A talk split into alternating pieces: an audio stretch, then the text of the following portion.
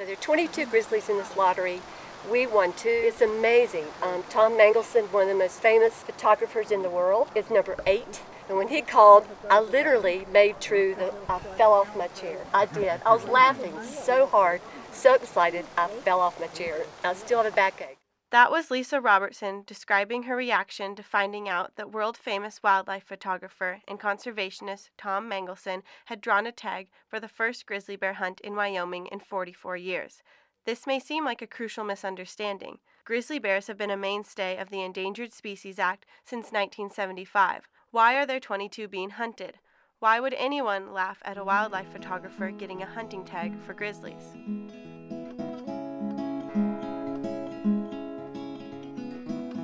This is the story of Lisa Robertson, Ann Smith, and Deirdre Bainbridge, and how they led a movement that gained so much traction that it caught the attention of top conservationists Jane Goodall and Thomas Mangelsen.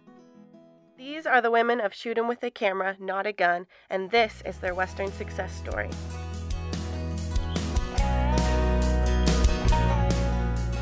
June 2017. Grizzly bears were federally delisted by the United States Fish and Wildlife Service. Fast forward to May 24, 2018.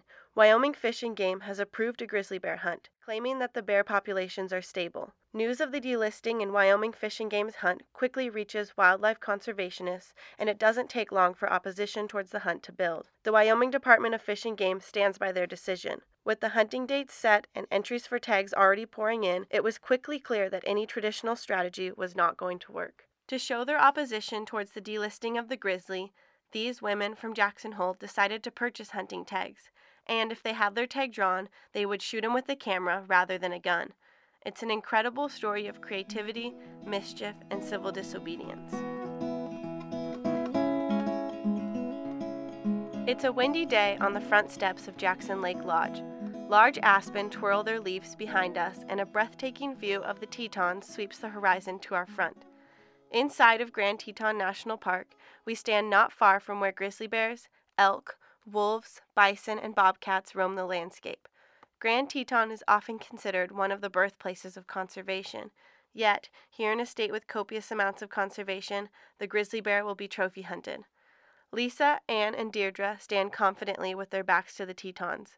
With sparkly shoot 'em with a camera hats adorning their heads, even their presence makes a statement. And as Anne begins, we all know we are in for quite a story. And they became like part of my family. We knew who they were. We knew 399, the most famous grizzly bear in the world. So I began to come up here, and I'm not a very good photographer, but I have a good camera, and all you have to do is kind of push the button. I think it was July 2nd, Lisa called me and said she had this crazy idea about applying for a tag. And I thought it was crazy. and so we got together a couple of our Ann and Lisa and realized that they couldn't rely on the Endangered Species Act to save their beloved bears. So, with Lisa's idea, a group of supportive friends, and a little bit of mischief, they decided to have their voices heard as non consumptive constituents of Wyoming Fish and Game. We're not against hunting, but we don't hunt, so we are considered non consumptive users. We don't have a voice in how our wildlife is handled. And if if you are considered non-consumptive by you don't trophy hunt, your voice doesn't count. So what, what we decided to do, and an idea was born, well, heck, let's just sign up. If we win the lottery, one of us wins, we are now a constituent of this idea for game and fish, and we can get out there and hunt with a camera. Prepared with the strategy to swamp Wyoming's random system for allocating bear tags with applications from non hunters, Lisa, Ann, and their group needed some advice. Was this legal? Could they apply for grizzly tags without ever intending to kill a bear? Enter Deirdre Bainbridge, a veteran of wildlife litigation. Um, there's nothing illegal about what we did in applying for the bear tags, letting people know that if they got a tag, we would help them. With the creativity and skills of many minds, these women fought the grizzly bear trophy hunt from all angles. They funded billboards in New York City, Wyoming, Montana, and Idaho, they handed out bumper stickers, created a website, held events, and more. I feel like put in the newspaper if you want to kill a grizzly bear, would you let me take you to lunch? It can't be confrontational. We always take the high road. We don't attack at all. Shoot 'em with a Camera has not only shown its innovative approach to constituency within wildlife management, but also the personal growth that advocacy has given. The voice of the non hunter that was once silenced can now be heard loud and clear in Wyoming. It's about empowerment and it's about women too, not to leave the guys out, but the guys aren't getting a lot done out here. the other tag owner, winner, she she was afraid to speak up. She's never been an advocate.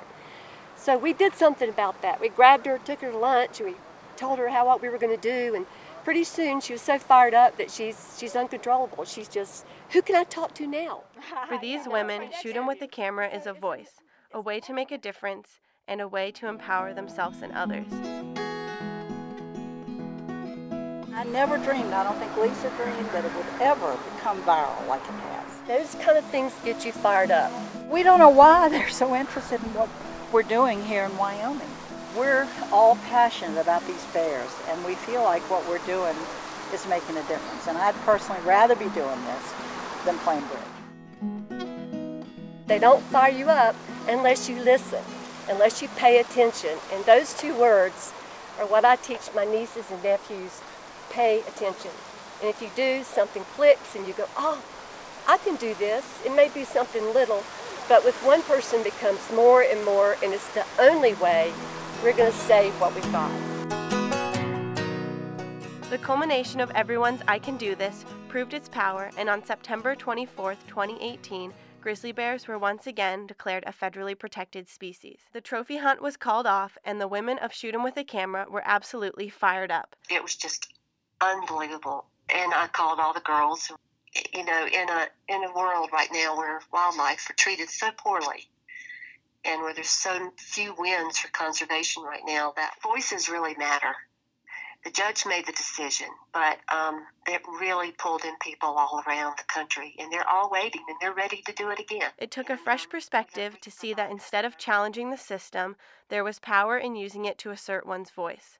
Shoot 'em with a Camera took Wyoming and the United States by storm, reimagining what it means to be a constituent, to be creative, and to be a passionate advocate for that which matters most. But trophy hunting, it's going to be history one day, and I hope I'm not dead before that happens. We've got to get busy, guys. We're losing it. We're really losing what we love most, and uh, I guess we'll be doing this till the day we're dead. well, I, I will something. For National Public Lands Radio, I'm Whitney Rich.